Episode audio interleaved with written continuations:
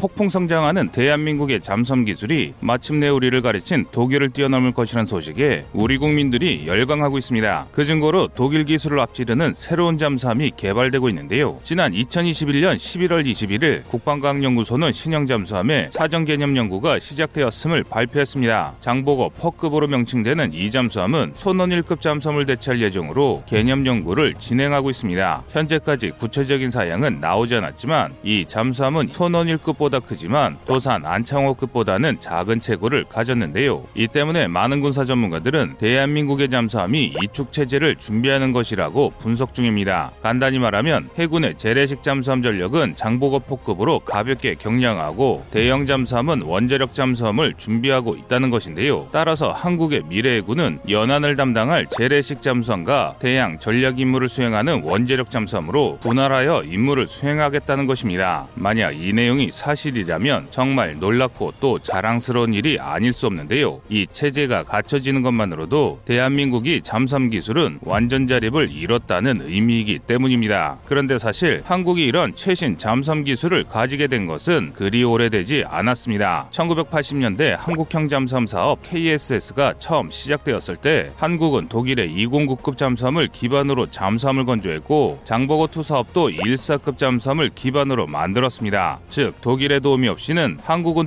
독자적으로 잠수함을 제대로 건조조차 할 수 없었던 처지였습니다. 그런데 이제는 독일과 우리의 처지가 뒤바뀌었습니다. 우리가 연달아 새로운 잠수함을 설계하고 건조하는 동안 독일은 군축을 거듭하며 기술력이 약화되는데요. 그 결과 한국이 차세대 잠수함 장보고포를 논의하는 동안 독일은 잠수함 함대의 존폐를 논하는 터지입니다. 심지어 장보고포급 잠수함에는 우리가 상상하지 못했던 어마어마한 장비들이 탑재될 예정인데요. 그래서 준비했습니다. 오늘은 유보트의 나라 독일조차 경악할 한국의 차기 잠수함에 대해 알아보겠습니다.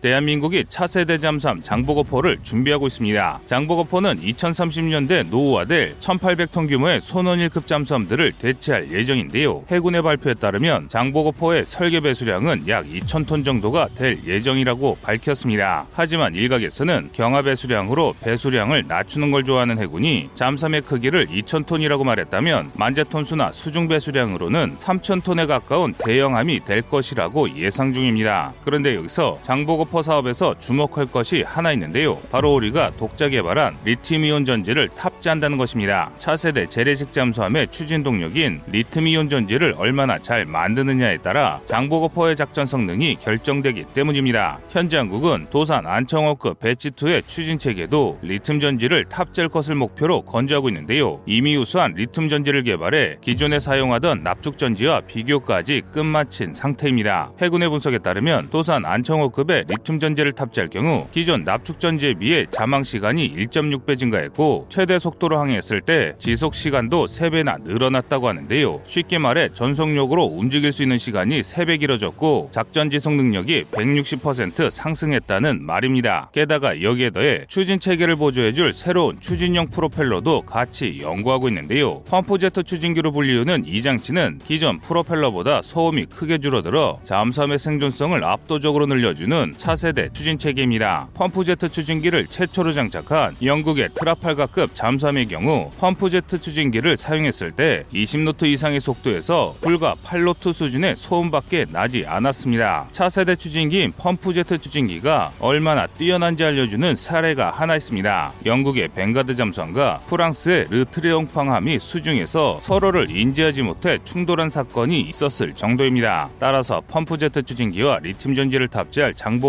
포급의 성능은 그 어떤 재래식 잠수함도 따라잡을 수 없는 수준이 될 것이 분명합니다. 하지만 한국이 아무리 잘났다고 하더라도 훨씬 전부터 잠수함을 만든 잠수함 강국들에게는 비빌 수 없을 것이라는 이야기를 하는 이들도 있습니다. 먼저 펌프제트 추진기만 하더라도 유럽 국가들이 먼저 사용하고 있는데 후발 주자인 한국이 최고의 잠수함을 만들 수 있을 리가 없다는 것인데요. 그 중에서도 설령 다른 나라들을 다 제친다고 하더라도 유보트로 명성이 자자던 독일은 이기지 못합니다. 못할 것이란 의견이 특히 많습니다. 당장 독일이 만든 212형만 보더라도 이를 잘 알 수 있다고 하는데요. 212급 잠수함은 214급 잠수함의 원형으로 손원일급 잠수함의 친척벌이라고 할 수 있습니다. 212급 잠수함은 최초로 AIP를 탑재한 잠수함으로 알려져 있는데요. AIP는 공기 불필요 추진 시스템의 약자로 외부의 산소 공급 없이 추진 동력을 제공하는 기관을 의미합니다. AIP를 장착하게 되면 수중에서 추가적인 산소를 공급하지 않더라도 더 오랫동안 자망할 수 있습니다. 214급 잠수함인 손원일급이 209급 잠수함인 장보고급보다 자망 능력이 3배나 늘어난 것도 이 AIP 덕인데요. 게다가 덩치도 손원일급보다 커서 도입 당시에는 혁신의 아이콘으로 불렸습니다. 이런 기술만 보면 한국이 독일을 이기는 것은 거의 불가능해 보일 수 있습니다. 하지만 독일의 현재 방위 산업은 생각보다 비참합니다. 겉보기와 달리 독일의 잠수함 전력은 굉장히 취약하며 잠수함 기술 역시 퇴화하고 있는 상황인데요. 일례로 독일의 수출형 잠수함은 세계 베스트셀러로 전 세계 국가들로부터 사랑받지만 정작 독일 해군이 운영하고 있는 잠수함은 212급 잠수함 6척밖에 없습니다. 심지어 점점 노후화가 진행돼 성능조차 뛰어나지 않는데요. 212급 잠수함은 도산 안창호급은커녕 손원일급과 경쟁해서 겨우 이길 수 있을 정도의 스펙입니다. 그럼에도 독일은 새로운 잠수함을 건조하지 않고 그저 개량형의 건조 계획만을 발표했습니다.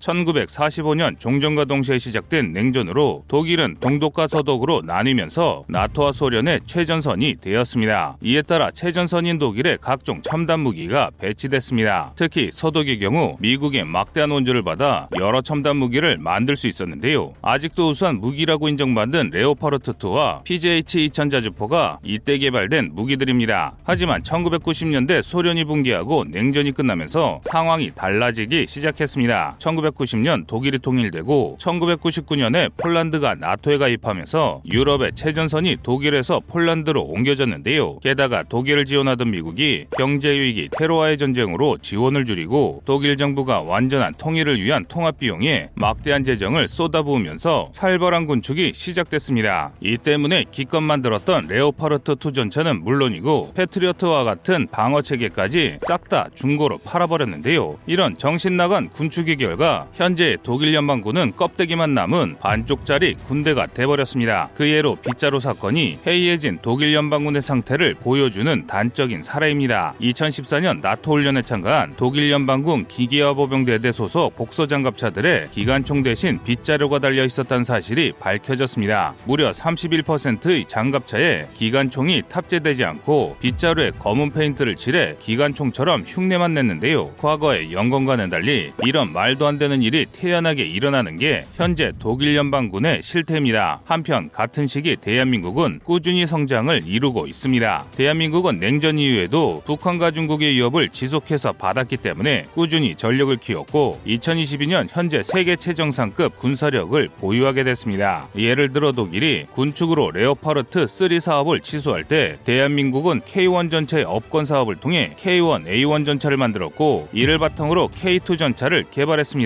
또 독일이 잠수함 전력의 개량을 포기했을 때 한국은 독일로부터 209급, 214급 잠수함 기술을 이전받아 장보고급, 손원일급 잠수함을 건조하면서 독자적인 기술력을 축적했습니다. 이 덕에 순수 국산 잠수함 도산 안창호급을 건조할 수 있었습니다. 반면 독일 해군의 잠수함 함대는 겨우 형식만 유지할 수 있는 수준으로 몰락했습니다. 승전국인 나토의 주요 멤버들이 독일의 잠수함 함대가 강화되는 것을 막았기 때문입니다. 나토 소속 승전국 들인 미, 영, 푸 3국은 1, 2차 대전을 겪으며 독일 잠수함 함대에게 큰 피해를 본 경험을 잊지 못했습니다. 그래서 나토는 독일이 500톤급 이상의 잠수함을 가지지 못하도록 제약을 걸어 독일의 잠수함 함대를 약화시켰습니다. 냉전이 끝난 지 한참 뒤인 2005년에야 다시 힘을 되찾은 러시아를 막기 위해 독일이 잠수함을 건조할 수 있도록 허락했는데요. 이 때문에 독일은 잠수함을 운영하는 법을 거의 잊어버리고 말았습니다. 2017년 10월에는 212급 209급 잠수함 U-35호가 노르웨이 연안에서 훈련하다가 방향타 손상으로 복귀했을 정도인데요. 심지어 그 무렵 55척이 모두 고장나 있었다고 합니다. 한마디로 한 국가의 잠수함 함대가 전멸 상태에 있었다는 것인데요. 독일군 국방참모총장에 따르면 무려 5개월 동안 잠수함의 전력 공백이 있었다고 밝히기도 했습니다. 이와는 반대로 우리 대한민국은 같은 해 손원일급 4번함 김자진함이 전력화되고 5번함인 윤봉길함이 진수되면서 총 잠수함 전력이 14척으로 늘어났다는 것을 생각하면 독일 해군이 얼마나 참담한 지경이었는지 잘 알 수 있습니다. 한편 독일 역시 전력 부족을 절감하고 있었는데요. 그래서 독일은 2032년까지 212급을 개량해 212CD급을 배치하겠다고 선언했습니다. 현재까지 공개된 바에 따르면 212CD급은 스텔스 선체를 이용해 선체 형상이 바뀌고 배수량 2400톤으로 늘리고 전장 73m로 대형화된 데다 리튬 전지까지 탑재될 예정인데요. 하지만 같은 시기 한국은 도산 안창호급 9척을 전력하면서 20척이 넘는 잠수함 함대를 보유하게 됩니다.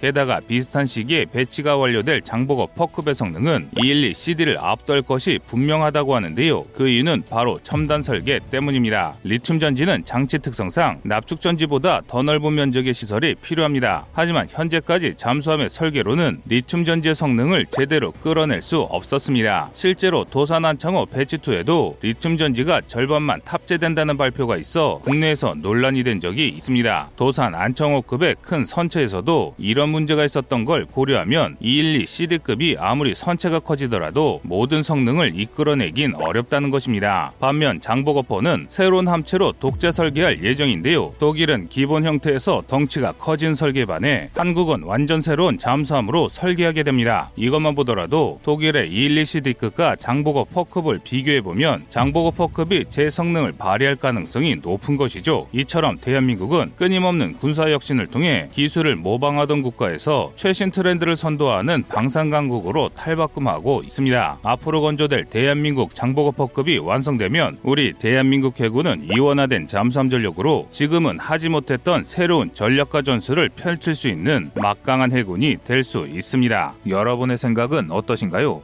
시청자님의 의견을 댓글로 남겨주시기 바랍니다. 여러분의 좋은 의견이 좋은 영상을 만드는데 많은 힘이 됩니다. 이상 꺼리튜브였습니다.